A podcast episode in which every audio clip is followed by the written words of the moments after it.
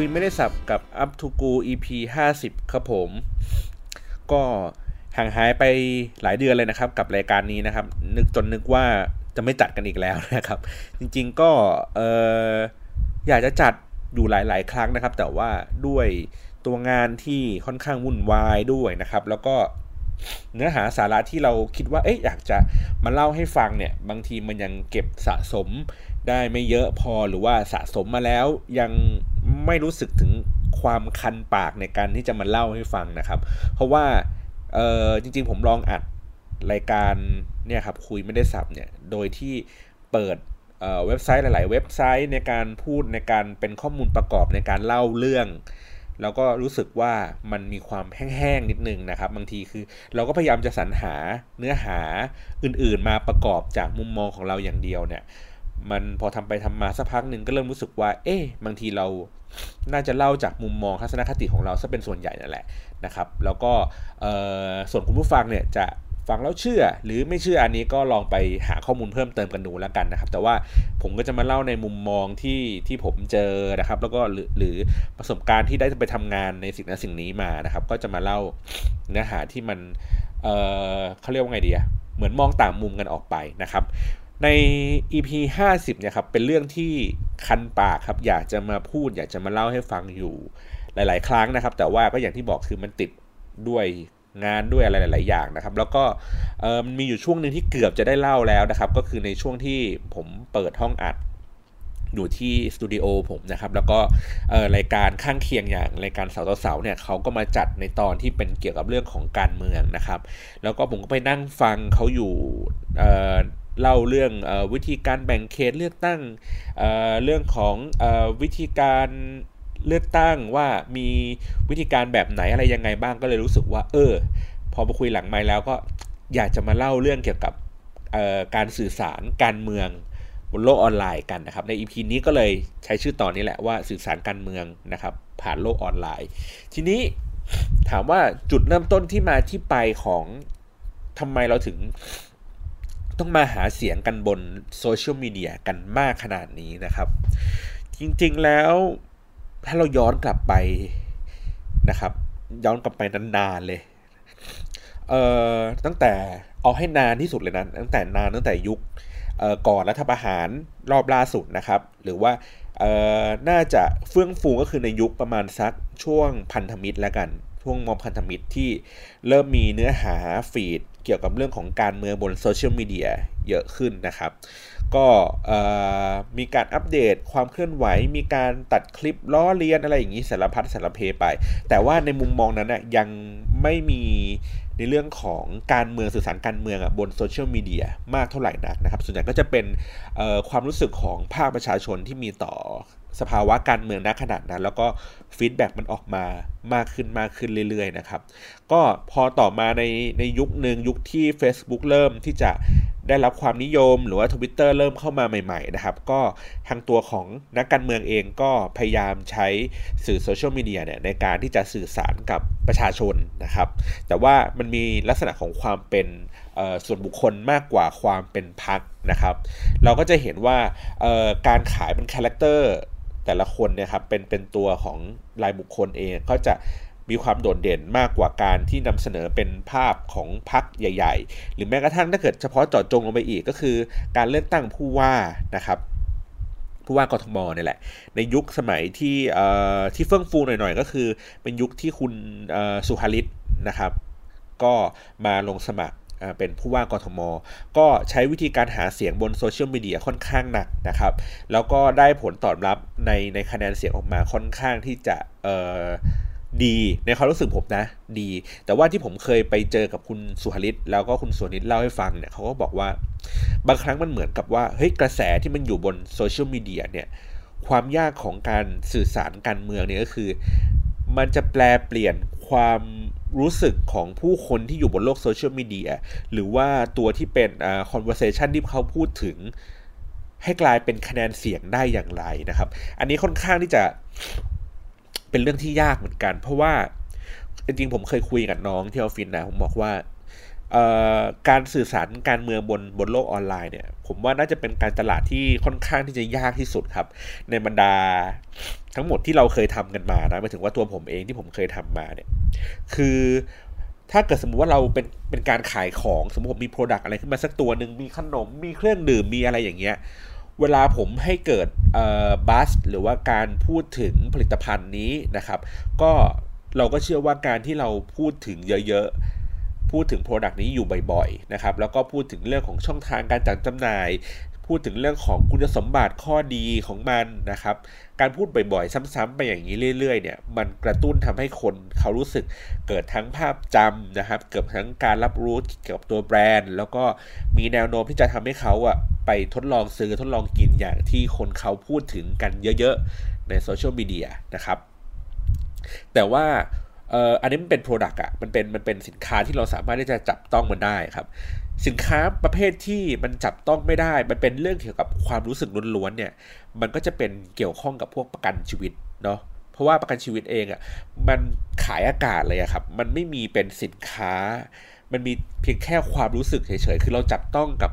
กรมธรรม์เราก็ไม่รู้สึกถึงความอุ่นใจอะ่ะแต่ว่าเขาพยายามขายในสิ่งที่เรารู้สึกว่าเฮ้ยมันดูมีความน่าเชื่อถือ มีความเชื่อมั่น มีความปลอดภัยอุ่นใจอะไรต่าง ๆ เนี่ย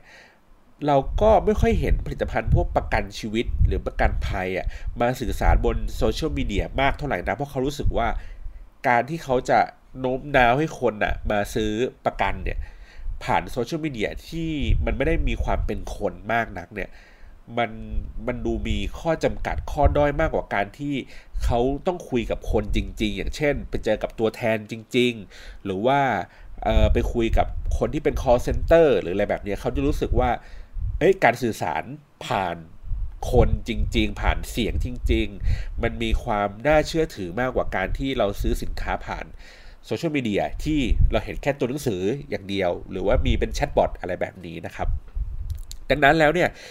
ขั้นกว่าจากนั้นเลยก็คือขั้นกว่าประกันก็คือประกันมันอย่างน้อยมันยังมี product ถูกปะมันยังมีเรื่องของการที่ความคุ้มครองอะไรอย่างนี้นะครับ แต่ว่าเรื่องของการเมืองเนี่ยมันเป็นเรื่องเกี่ยวกับความ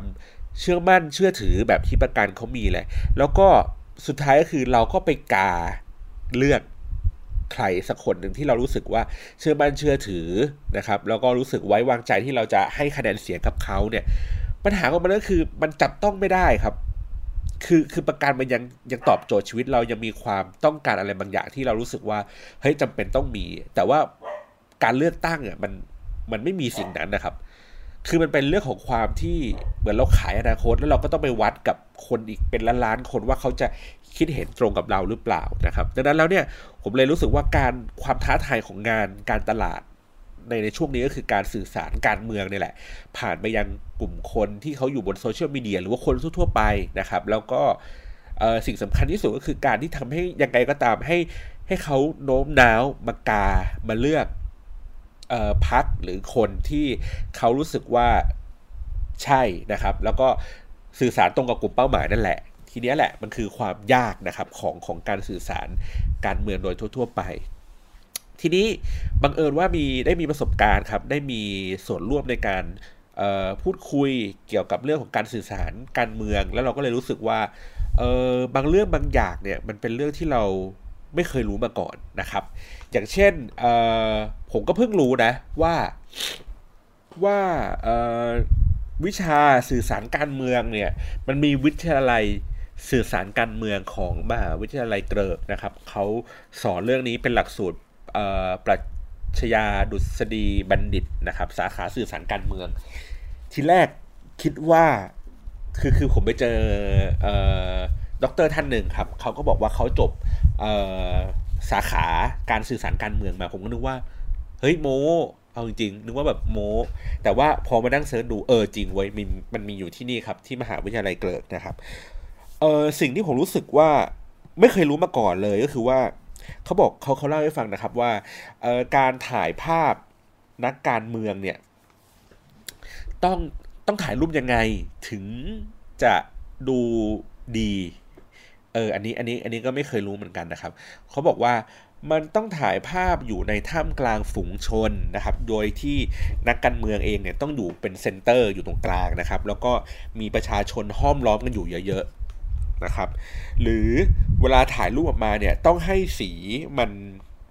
ออกสีส้มๆ หรือบางครั้งออกมาเป็นสีชมพูอมอมชมพูหน่อยๆ ให้รู้สึกว่าคือบอกว่าสีส้มเนี่ยทำให้เกิดพลังครับ ดูแล้วดูแล้วมีพลังมากกว่า คือต้องมีการปรับสีนิดนึงเพื่อให้เพื่อให้รู้สึกถึงความมีพลัง ไม่ใช่ว่าเป็นคนแบบหน้าซีเซียวมันดูแบบ ไม่สดชื่นไม่สดใสอะไรแบบนี้นะครับ อันนี้เขาแค่ยกตัวอย่างมาให้ฟัง ผมก็เลยรู้สึกว่า เออ ในในในมุมของเราเนี่ยเราเราเคยเห็นภาพการเมืองในหลาย ๆ แบบถุยหลายแบบโอ้มีถุยด้วย คือเราก็ติดภาพอย่างอย่างผมดูใน Netflix เนี่ยครับ ดู House of Cards มันก็จะมีความเป็นสื่อสารการเมืองแบบ ประธานาธิบดีอเมริกันเนาะมันก็จะมีความเป็นแบบดูหรูหรา ดูมีการวางแผน ดูมีการควบคุมภาพลักษณ์ วิธีการนำเสนอสื่อสารอื่น ๆ ต่าง ๆ นะครับ ทีเนี้ยเราก็นึกว่าเออ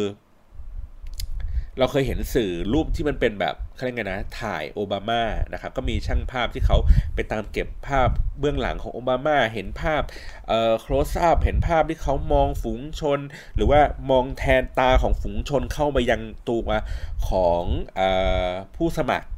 อะไรอย่างนี้นะครับ เอ้ยไม่ใช่ผู้สมัครสิ ตัวที่เป็นโอบามาคือตัวประธานาธิบดีเองอะไรอย่างเงี้ยครับ ผมรู้สึกว่าเฮ้ยการการนำเสนอแบบนี้มันดูแตกต่างแล้วมันดูมีพลัง เคยลองเอาไอเดียแบบนี้ครับ ไปเสนอขายเขา อย่างเช่นผมบอกว่า เฮ้ย เปลี่ยนไหมเปลี่ยนวิธีการไหมจากเราเวลาเรามองก็คือมองเห็นนักการเมืองอะอยู่ตรงกลางนะครับ ก็คือเราแทนตัวของประชาชนนะครับ มองเข้าไปหานักการเมือง ขอวิขอแบบเปลี่ยนวิธีการเล่าได้ไหมคือให้มองผ่านนักการเมืองคือเป็นมุมมองของนักการเมืองมองไปเห็นประชาชนแทน ก็คือให้ประชาชนอะเป็นพระเอกในการที่จะเล่าเรื่อง แทนที่จะเป็นตัวของนักการเมืองเองอะมาเล่า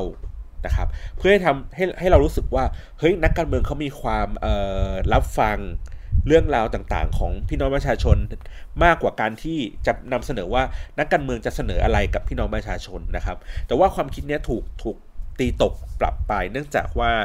พอมันอยู่ในช่วงสภาวะการแข่งขันนะครับเขาเขารู้สึกว่าการทำเออเขาเรียกว่าไงเดีย personal branding อะมันไม่มีความไม่ไม่เชิงว่าไม่มีความจำเป็น แต่ว่าด้วยเวลาที่จำกัดนะครับด้วยระยะทางที่เขาจะต้องใช้ในการแบบไปถึงเป้าหมาย แล้วก็อย่างที่บอกคือ สุดท้ายแล้วสิ่งสิ่งนี้มันอาจจะไม่ได้ convert ไม่ได้ไม่ได้แปลเปลี่ยนแปลสภาพให้กลายเป็นเอ่อ คะแนนเสียงที่แท้จริงนะครับ ก็อาจจะได้ในเรื่องของเป็นแค่เพียงแค่ภาพลักษณ์ของตัวเขาเองอย่างเดียวดังนั้นแล้วเนี่ยทฤษฎีอย่างที่ผมรู้สึกแบบนี้มันจึงตกไปดังนั้นกำลังจะบอกว่าเออมันมีหลาย ๆ มุมครับ จริง ๆ มันมีหลาย ๆ วิธีการที่เรานำเสนอไปที่เรารู้สึกว่า เออ ภาพลักษณ์แบบนี้ของนักการเมืองเนี่ย มันน่าจะนำเสนอได้ได้ได้แตกต่าง แล้วก็สร้างความโดดเด่นมากขึ้นนะครับ อย่างเช่นถ้าเกิดในช่วงนี้ก็จะได้ยินบ่อยๆว่า อย่างเช่นคุณธนาธรนะครับ หรือว่าทางพักอนาคตใหม่เนี่ยมีมีวิธีการสื่อสารที่ที่แยบยนนะครับ แล้วก็มีการใช้ วกบรรดากลุ่มคนรุ่นใหม่อะไรอย่างเงี้ยครับมามาสื่อสารกับมันมากขึ้นนะครับ หรือคนที่เป็นอย่างคุณชัชชาตินะครับ ที่ใช้คาแรคเตอร์ของตัวเองอะในการนำเสนออย่างชัดเจนนะครับ คนก็จะรู้สึกว่าเออนักการเมืองเหล่านี้มีกุนซือไหมมีมีคนจัดตั้งไหมมีทีมงานไหมผมจะบอกว่าจริง ๆ แล้วทุกคนนะมีทีมงาน หมดอยู่แล้วครับ ในการช่วยกันในช่วยกันบริหารจัดการ แต่ว่าการบริหารจัดการในการนำเสนอภาพลักษณ์ส่วนบุคคลของนักการเมืองเองอะก็จะมีความแตกต่างกันไป ตามแต่ละคนตาตามแต่ละพักด้วยซ้ำนะครับกลยุทธ์ต่างๆ ก็จะมีต่างกันอย่างเช่น บางแอคเคาท์นักการเมืองบางคนก็ลงมาเล่นใน Account นั้นจริง ๆ นะครับ โดยที่ไม่ได้ผ่านทีมงาน หรือบางอันก็ ตัวเขาเองผสมกับทีมงานนะครับก็คือทีมงานก็คือมีมีหน้าที่คือการคัดกรองเรื่องราวนะครับ ส่งให้นักการเมือง แล้วก็ให้นักการเมืองเองเขาพิจารณาว่าเรื่องไหนเขาจะตอบไม่ตอบยังไงนะฮะหรือบางอันก็คือผ่านนักการเออผ่านทีมงานสักประมาณ 70-80%แล้วก็ผ่านส่วนตัวเขาประมาณแค่ 20-30%นะครับ ก็คือเขาก็จะเลือกบางเรื่องที่เขาจะตอบโต้หรือเขาจะให้ความ สำคัญให้ความใส่ใจนะครับ แต่ว่าเรื่องส่วนใหญ่ก็จะให้ทีมงานเป็นคนจัดการไป ทีนี้ก็อย่างที่บอกว่าก็แล้วแต่คนแล้วแต่ความเชื่อของคนว่าเฮ้ยเขาอยากจะทำอะไรดีไม่ดีกว่ากัน หรือว่าในทิศทางของพักเองอะ่ะพักเป็นคนตัดสินใจว่าเออ อันนี้คือเราเล่นลงไปเยอะ หรือว่าอันนี้คือให้ทีมงานเป็นคนตอบนะครับ เพราะว่า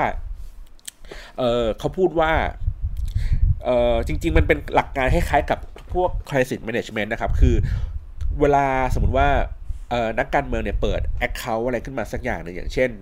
Account Twitter นะครับ แล้วก็มีคนอะมาแท็กเขาหรือว่ามารีพายเขามาโต้ตอบเขาประเด็นที่เขาโต้ตอบมาเนี่ย มันเป็น issue หรือมันเป็น crisis นะครับ อันนี้คือใช้หลักการเดียวกับตัวที่เป็นของ crisis management นะ การจัดการในสภาวะความเสี่ยงอะไรต่างๆ เนี่ย คือเขาก็ดูว่าเรื่องนี้มันเป็นแค่ประเด็น หรือว่าเป็นเป็นเรื่องของเอ่อ ยังไงดีอะสำคัญเรื่องสำคัญ ถ้าก็เป็นเรื่องของการที่บ่นไปเฉยๆ มีการนำเสนอไอเดีย หรือว่าการโจมตีทางการเมืองนะครับเขาก็รู้สึกว่าเอออันนี้ไม่จำเป็นต้องโต้ตอบอหรือถ้าเป็นเรื่องที่มันมีความสำคัญมากๆ เขาก็อาจจะโต้ตอบได้ แต่โดยส่วนใหญ่แล้วนักการเมืองค่อนข้างที่จะ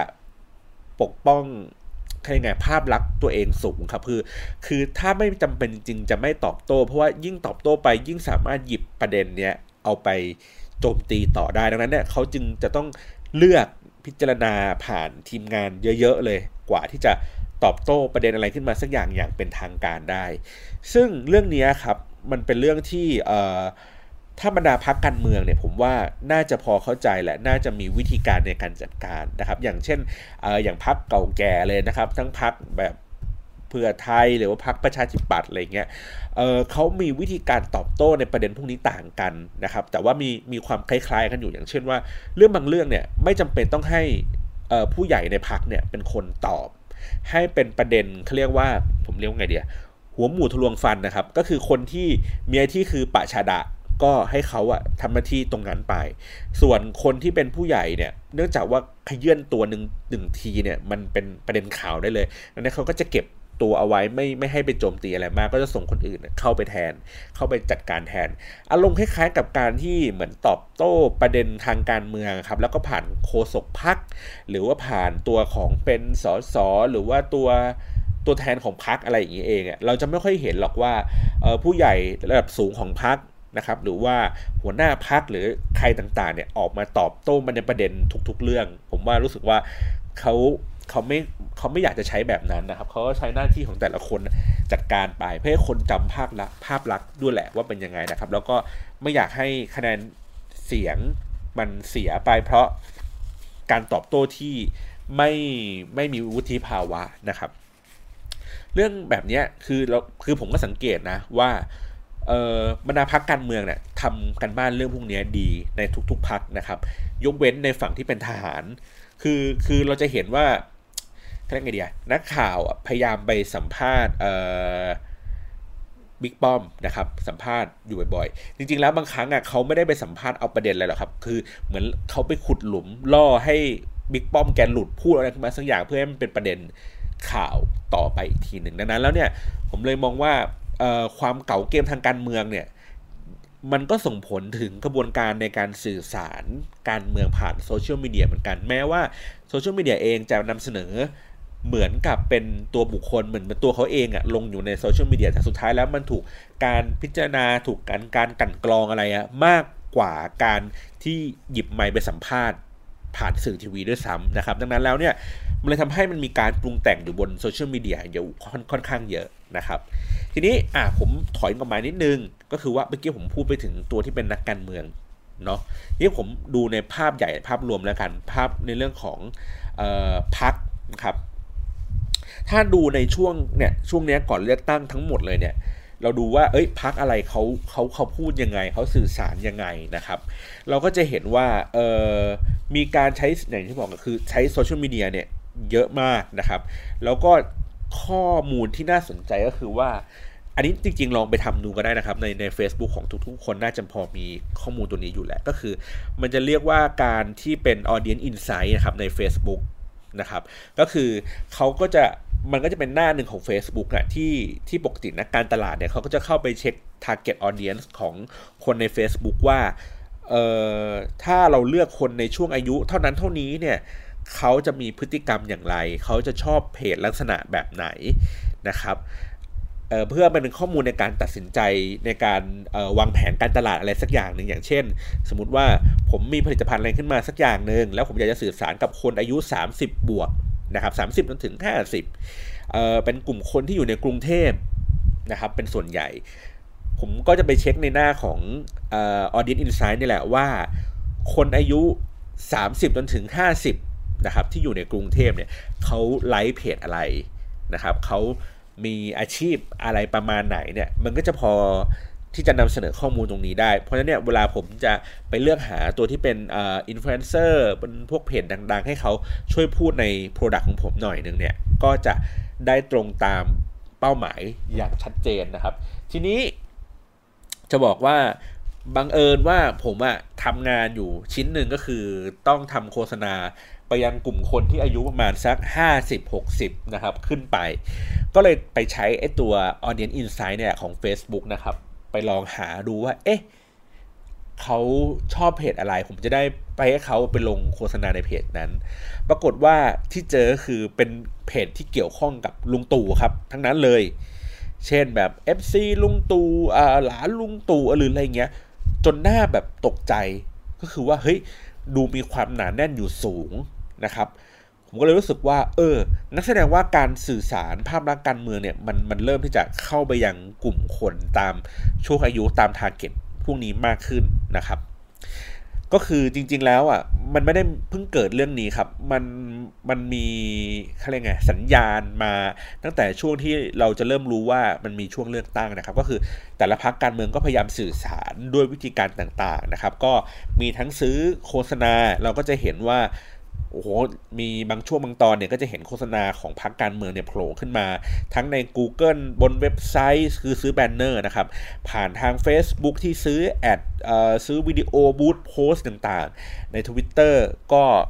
มีให้เห็นบ้างใน IG อะไรอย่างเงี้ยก็มี คือไม่ว่าจะไปที่ไหนคุณก็เห็นหมดเลย โดยเฉพาะผมว่าโดยเฉพาะแบนเนอร์เนี่ยผมเห็นเยอะมากนะที่เกี่ยวข้องกับพรรคการเมือง นอกจากนั้นมันยังมีเขาเรียกไงนะ เพจที่เกี่ยวข้องกับการเมืองครับ แต่ไม่ได้นำเสนอในในมุมมองจากพรรคการเมือง ก็คือบรรดาพวกเหล่าแฟนๆนะครับแฟนๆที่เขาเรียกไงเดียเลือกข้างว่าว่าเขาอะ support ใครนะครับอย่างเช่นแฟนลุงตู่เขาก็จะมีเพจในกลุ่มเครือข่ายของแฟนลุงตู่แฟนที่เป็นพวกกปปสก็ก็จะมีเพจของเขานะครับ เพจฝั่งที่โจมตีเพื่อไทยก็จะมีแฟนของเขาเพจที่เอาไว้โจมตีทหารก็จะมีของเขานะครับ คือคือมันจะแบ่งกลุ่มแบ่งหมวดอะไรเงี้ยค่อนข้างที่จะแบบหลากหลาย แล้วก็เพจพวกเนี้ยที่น่ากลัวก็คือมันบูสต์โพสต์หนักมากนะครับ ผมจะจะเคยเจอเพจพวกอะไรไทยทรูเอ่อหรืออะไรต่างๆ เหล่านี้ครับ ซึ่ง คือถ้าเราเข้าไปดูแล้วเราจะรู้สึกว่า เฮ้ย อันนี้มันเป็นเหมือนสื่อเลือกข้างก็คือ เรื่องจะนำเสนอในมุมมองเดียวนะครับ แล้วก็มีเขาเรียกไงนะหวังผลทางการเมืองอย่างชัดเจนนะครับ มันก็จะแบบมีเอฟเพจพวกนี้ค่อนข้างเยอะ ทีนี้ถามว่าทำไมมันถึงเยอะ แล้วมันเกี่ยวข้องยังไงกับเรื่องพวกนี้ คือมันมีกฎอันหนึ่งครับของกกตนะครับ เขาก็คือในเรื่องของการที่ การจำกัดการหาเสียงออนไลน์นะครับเออซึ่งจริง ๆ แล้วเนี่ยมันมีคน feedback มาอยู่เหมือนกันว่าเฮ้ยในเมื่อทุกคนเนี่ยในประเทศนี้มันส่วนใหญ่คนไทยมันก็เล่นอยู่บนใช้ชีวิตอยู่บนโซเชียลมีเดียอยู่ค่อนข้างเยอะแล้วอะทำไมเรายังให้เขาไปเออเขาเรียกไงนะไปทำป้ายไวนิลแปะตามข้างถนนแล้วมันก็ไปบังการสัญจรไปมาของคนเออไปบังทางเท้าบ้างนะครับ แล้วก็ สร้างมลภาวะทางสายตานะครับ หรือว่าสร้างขยะอะไรต่างๆ เหล่านี้หรือแม้กระทั่งการที่ทำรถแห่หาเสียงกระจายเสียง หรือทำใบปลิวที่สุดท้ายเราทุกคนก็ทิ้ง เราไม่ค่อยได้เก็บอะไรกันไว้เท่าไหร่นะทำไมไม่ใช้สื่อโซเชียลมีเดียในการที่จะแบบบริหารจัดการการกระจาย ให้คนเขารับรู้มาก ๆนะครับ ก็อย่างที่บอกก็คือว่ามันมีกฎระเบียบครับที่มันมีความยุ่มยิ้มอยู่ ก็คือว่า เอ่ออันนี้ผมเปิดจากเว็บไซต์ของไอรอนะครับ ก็คือว่าเออเขาก็บอกว่ามันมีระเบียบหนึ่งอะว่าให้ต้องแจ้งนะครับว่าสื่อนี้ผลิตโดยใครอะไรยังไง เราจะเราจะเคยเห็นอะเอ่อทวิตของนักการเมืองเนี่ยที่เวลาเขาพูดถึงนโยบายอะไรสักอย่างเนี่ยเราก็ต้องต่อท้ายหรือว่ารีプライมาด้วยว่าผลิตโดย คุณดืดๆอันนี้นะครับที่อยู่นี่นี่นี่จำนวนหนึ่งฉบับอะไรอย่างเงี้ยต้องต่อท้ายอย่างงี้ทุกครั้ง ผมก็รู้สึกว่าแบบทำไมทำไมต้องทำอย่างนี้ด้วยวะ เพราะว่ามันมันมันมันเป็นแบบกดยุ่มหยิมมากคือ ไม่จำเป็นต้องพูดอีกทวิตหนึ่งอะเพื่อมาบอกว่าไอคอนเทนต์ข้างบนเนี้ยผลิตโดยใครอะไรยังไงเมื่อไหร่อะมันมันผมว่ามันดู มันดูรกเกินไปนะครับ แต่เขาบอกว่านี่คือกฎอันหนึงของกกตว่าจะต้องมีชี้แจงเรื่องพวกนี้นะครับ แล้วก็ตัวของออพักเองต้องทำแบบฟอร์มในการอธิบายรายละเอียดการสื่อสารออนไลน์นะครับ ไปยังกกตด้วย ราะว่าถ้าไม่ทำเนี่ยมันก็ผิดกฎมีโทษถึงการปรับเงินแล้วก็จำคุกนะครับ นอกจากนั้นก็คือเขาบอกว่ากำหนดให้ว่าผู้สมัครสสเนี่ยแบบแบ่งเขตเลือกตั้งเนี่ยแต่ละคนเนี่ยต้องใช้จ่ายในการเลือกตั้งอะไม่เกิน1ล้าน5แสนบาทนะครับ ส่วนพรรคการเมืองต้องใช้จ่ายในการเลือกตั้งเนี่ยไม่เกิน 35 ล้านบาทคำถามคือ 1.5 ล้านบาทเนี่ยมันสะท้อนตัวเลขความเป็นจริงหรือเปล่านะครับเขาพูดว่าเเขาพูดว่าเขาประเมินจากงบประมาณ เช่น ค่าป้ายค่ารถค่าน้ำมันรถการร่วมขบวนการเดินทางหาเสียงแบบเป็นรถแห่หรืออะไรแบบนี้ครับเขาบอกว่าใช้งบประมาณอะราวๆสามล้าน ดังนั้นแล้วเนี่ยถ้าเกิดใช้งบออนไลน์น่าจะเหลือประมาณครึ่งหนึ่งนะครับ ก็เออมันก็จะมาสักล้านห้าหรืออะไรแบบนี้มันก็จะยังโอเคอยู่นะครับซึ่งในความเป็นจริงแล้วการใช้งบประมาณราว 1.5 ล้านบาทเนี่ยต่อระยะเวลาราวๆสักผมตีให้ประมาณสัก 2 เดือนถึง 3 เดือน มันหารเฉลี่ยแล้วตกเดือนละ 5 0 0แสนบาทนะครับ ถามว่า 5 0 0แสนบาทเนี่ยสะท้อนกับความเป็นจริงมากแค่ไหน ผมบอกว่า มันก็ในระดับหนึ่งนะครับ แต่ว่า ในความเป็นจริงแล้วเหมือนเหมือนนึกสภาพว่านักการเมืองเองไม่สามารถที่จะผลิตเนื้อหาแบบนี้ให้ให้ถึงกลุ่มเป้าหมายจริงๆเนื่องจากว่าเขาไม่มีองค์ความรู้มากพอดังนั้นแล้วเนี่ยตัวเขาเองอะไม่สามารถที่จะทำเองได้ เขาจะต้องไปจ้างหาเอเจนซี่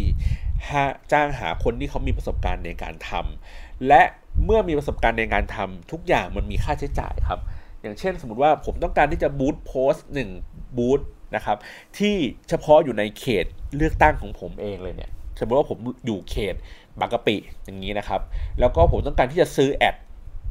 ให้คนบางกะปิเห็นนะครับในการสื่อสารตัวตนของผมด้วยแหละว่าเฮ้ยผมมีผมมาสมัครเป็นสสนะ ผมมีนโยบายยังไง ผมมีความเชื่อยังไง ผมมีวิสัยทัศน์อย่างไรนะครับดังนั้นเนี่ยถ้าเกิดสมมติว่าผมทำเองของผมคนเดียวถ้าเกิดสมมติผมมีทักษะเยอะ ๆ เลยในการทำ นะครับผมก็ต้องมาเป็นคนดูแลเอง อาจจะจ้างคนอีกสักคนสองคนมาช่วยผมในการทำงานเรื่องพวกนี้ อย่างเช่น ผมต้องจ้างกราฟิกขึ้นมาหนึ่งคนนะครับ ผมต้องจ้างช่างภาพมาอีกหนึ่งคน สมมตินะช่างภาพก็สามารถถ่ายวิดีโอได้ถ่ายภาพนิ่งได้สองคนรวมกันก็คนละประมาณ4 0 0 0 0 5 0,000แล้วนะครับมันรวมกันแล้วนะประมาณ50,000พอเสร็จปุ๊บ ผมจะต้องทำการซื้อ ad อีกซื้อ ad ปกติ ค่า media agency fee เนี่ย มันตกอยู่ที่ประมาณ 10-15%ของมูลค่าแอดที่ที่ซื้อไปนะครับ ทีเนี้ยถ้าคูณเข้าไปอีกว่าการที่เฉพาะเจาะจงลงมาในพื้นที่ที่ที่ที่ผมจะสื่อสารก็คือ เพราะว่าสสผมไม่จำเป็นต้องสื่อสารทั้งประเทศถูกไหมผมก็สื่อสารในพื้นที่ในเขตของผมที่คนจะเลือกผมไปอะ่ะมันก็จะมีราคาต้นทุนที่สูงกว่าการที่ซื้อแบบหวานกว้างๆ อยู่ประมาณ 2-3 เท่าครับ อย่างเช่น ผมไปซื้อ ทั้งประเทศเนี่ยมันอาจจะใช้เงินอยู่ราวๆสักโดยเฉลี่ยแล้วมันสัก 20ถึง40 บาทนะครับต่อ 1,000 ลิชดังนั้นแต่ถ้าเกิดว่ามันจะเพาะเจาะจงมากขึ้นอะมันจะตกอยู่ที่ประมาณร้อยหรือ 200 บาทต่อ 1,000 ลิชนะครับแล้วผมตีว่าในกรุงเทพเนี่ยในเขตของผมที่ผมอยู่อะมันมีสมมติว่ามีฐานเสียงอยู่สักประมาณ 2 0 0แสนคน ผมก็ตีว่ามากสุดของมันน่าจะมีอยู่มัน2 0 0แสนลิตรใช่ป่ะ แต่จริง ๆ แล้วมันไม่ใช่ครับ คือคนคนอยู่ในพื้นที่นี้อาจจะมีอยู่ 2 0 0แสนแต่คนที่มันผ่านไปผ่านมาในในละแวกเนี้ยเขาอาจจะไม่ได้เป็นคนที่มาเลือกตั้งลงคะแนนเสียงตรงนี้นะครับ อย่างเช่น ผมบอกว่าอะผมอยู่บางกะปิ คนที่มาเดินเดอะมอลล์บางกะปิ ซึ่งอยู่ในเขตบางกะปิอะก็อาจจะไม่ได้มาเลือกตั้งในเขตบางกะปิไงมันอาจจะเป็นใครก็ได้ ดังนั้นแล้วเนี่ย Facebook มันไม่สามารถที่จะลงในรายละเอียดลึกขนาดนั้นว่า เฮ้ย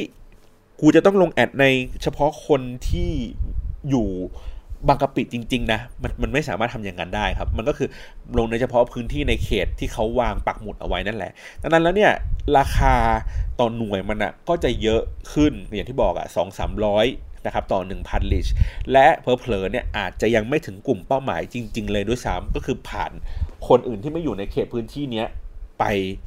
ทั้งหมดเลยนะครับ มันก็ทำให้ราคาต้นทุนต่อ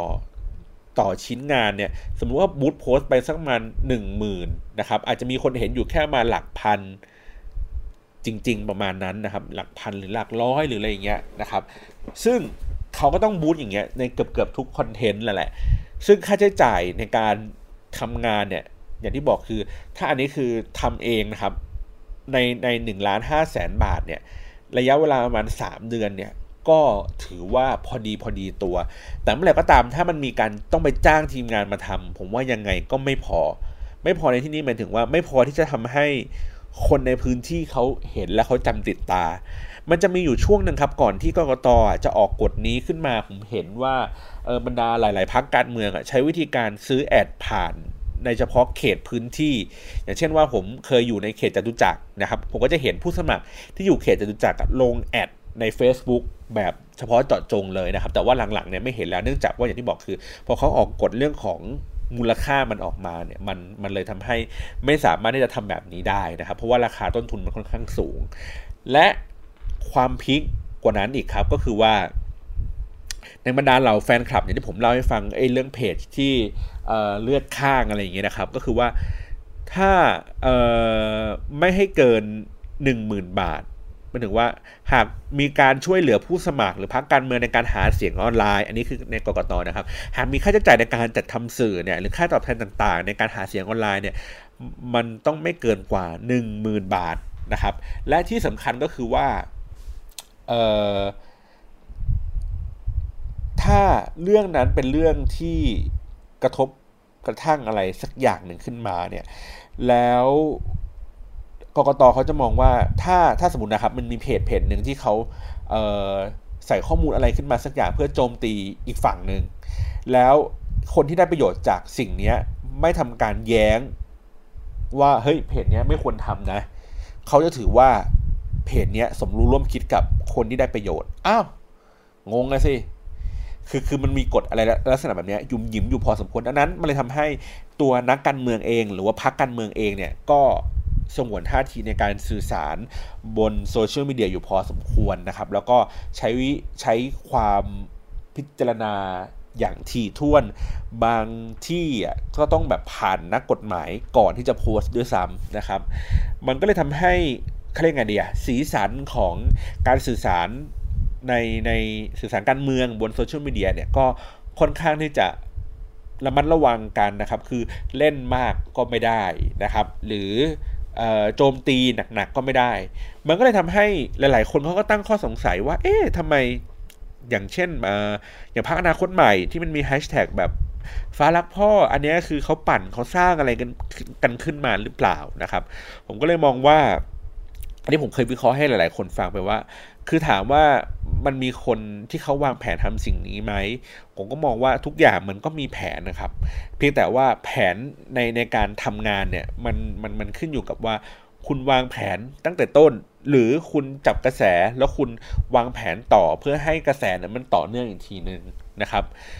ออย่างเช่นอันนี้ผมไม่สามารถที่จะฟันธงได้ว่ามันถูกปั้นขึ้นมาตั้งแต่แรกหรือเปล่า แต่ว่าถ้าเก็บข้อมูลดูอะผมรู้สึกว่ากระแสของคุณธนาธรบนทวิตเตอร์อย่างเช่นแบบพวกฟ้ารักพ่ออะไรเงี้ยมันเกิดขึ้นมาจากตัวที่เป็น buzz จริง ๆ นะครับ เกิดเกิดขึ้นจากคนทั่วไป generate conversation พวกนี้ขึ้นมาในระดับหนึ่งนะครับ แล้วก็ต่อด้วยขยายขยายให้มันกว้างไกลขึ้นก็คือผ่านทางที่ตัวที่เป็น online influencer นะครับ ก็จริงๆก็มีทฤษฎีเรื่องของ online influencer อยู่หลาย ๆ ครั้งที่ผมพูดว่ามันมีทั้งการสร้างกระแสและเกาะกระแสขึ้นมาในตัว ดังนั้นเนี่ยกระแสที่มันเกิดขึ้นมาเขาอาจจะ online influencer เองอาจจะไม่ได้ support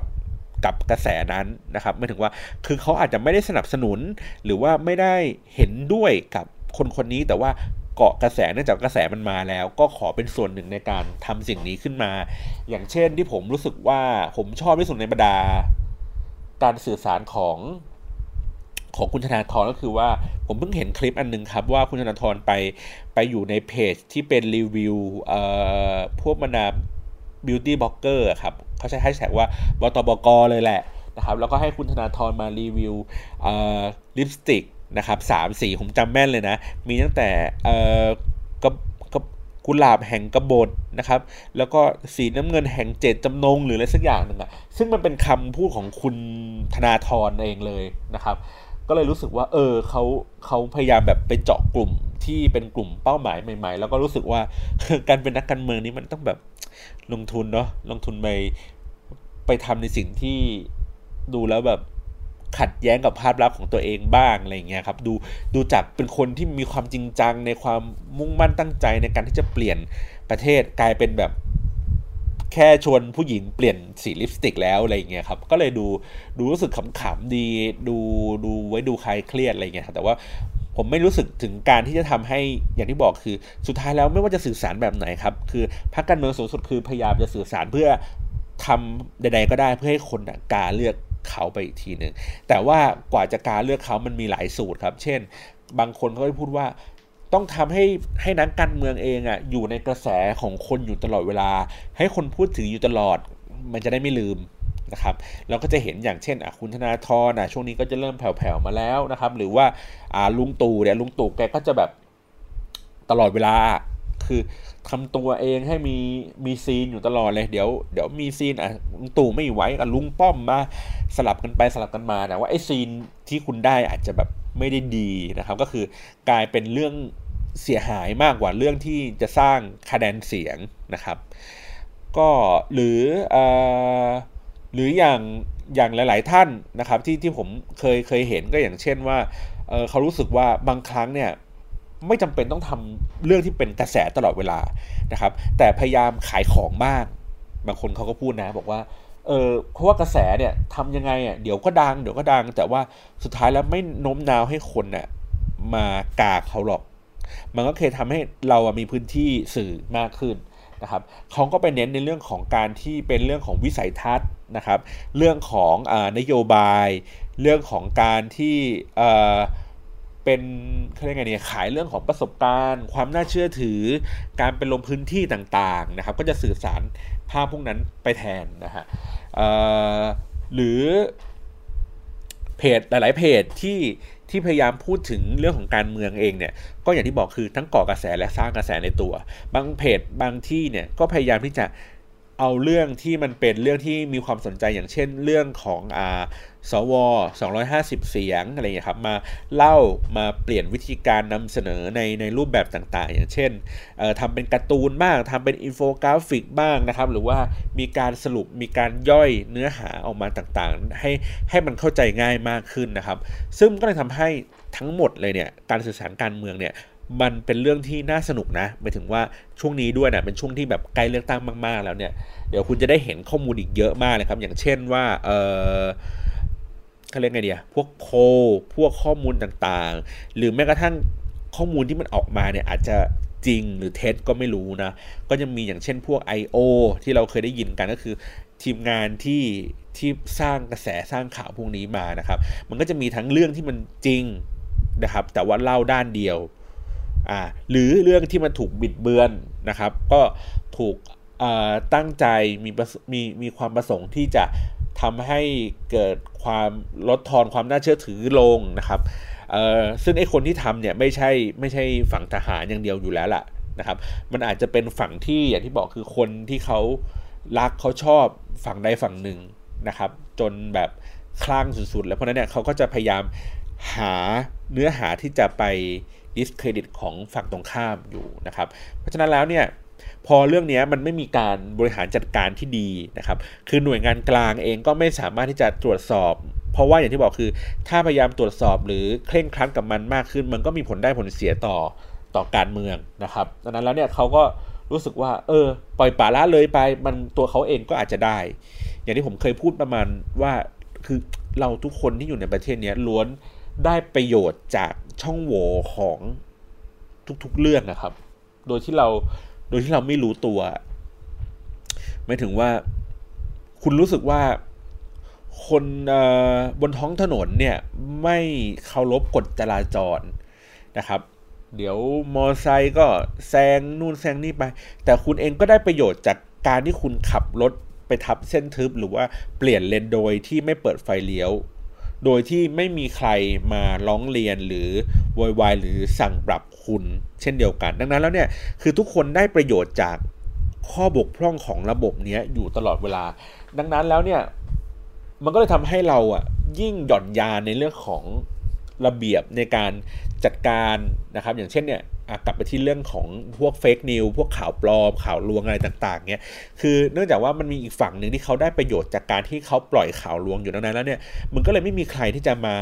ควบคุมจัดการมันอย่างชัดเจนนะครับหรืออย่างเช่นอะอย่างเช่นเมื่อกี้ผมย้อนกลับไปก็คืออะกกตเป็นคนบอกว่าให้ใช้งบประมาณประมาณ 1.5 ล้านบาทในการสื่อสารออนไลน์ คนก็อย่างที่บอกคือเขาก็ได้ประโยชน์จากความที่มันไม่มีมันไม่มีราคากลางอะครับ มันไม่มีราคาพื้นฐาน หรือแม้กระทั่งกกตเองไม่ทราบต้นทุนจริง ๆ ว่าในการสื่อสารออนไลน์เองอะมันมีค่าใช้จ่ายที่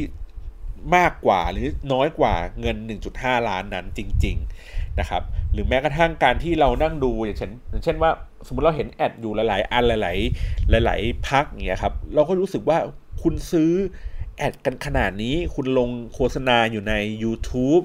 หรือลงโฆษณาอยู่ใน Facebook ที่ทำให้คนเห็นมากขนาดนี้ คุณต้องต้องใช้เงินมากแค่ไหนในการที่จะทำให้คนเห็นมากขนาดนี้ ซึ่งมันก็อาจจะเกินงบจากที่กกตตั้งไว้แต่ว่าอย่างที่บอกคือเขาอาจจะไม่ได้มีข้อมูลเพื่อมายืนยันมากพอว่าอะไรมันมากอะไรมันน้อยเกินไปนะครับ ดังนั้นแล้วโดยสรุปก็คือก็ช่วงนี้ก็จะเป็นช่วงที่ เข้มข้นเรื่องการเมืองเนาะในอีกสักมาณ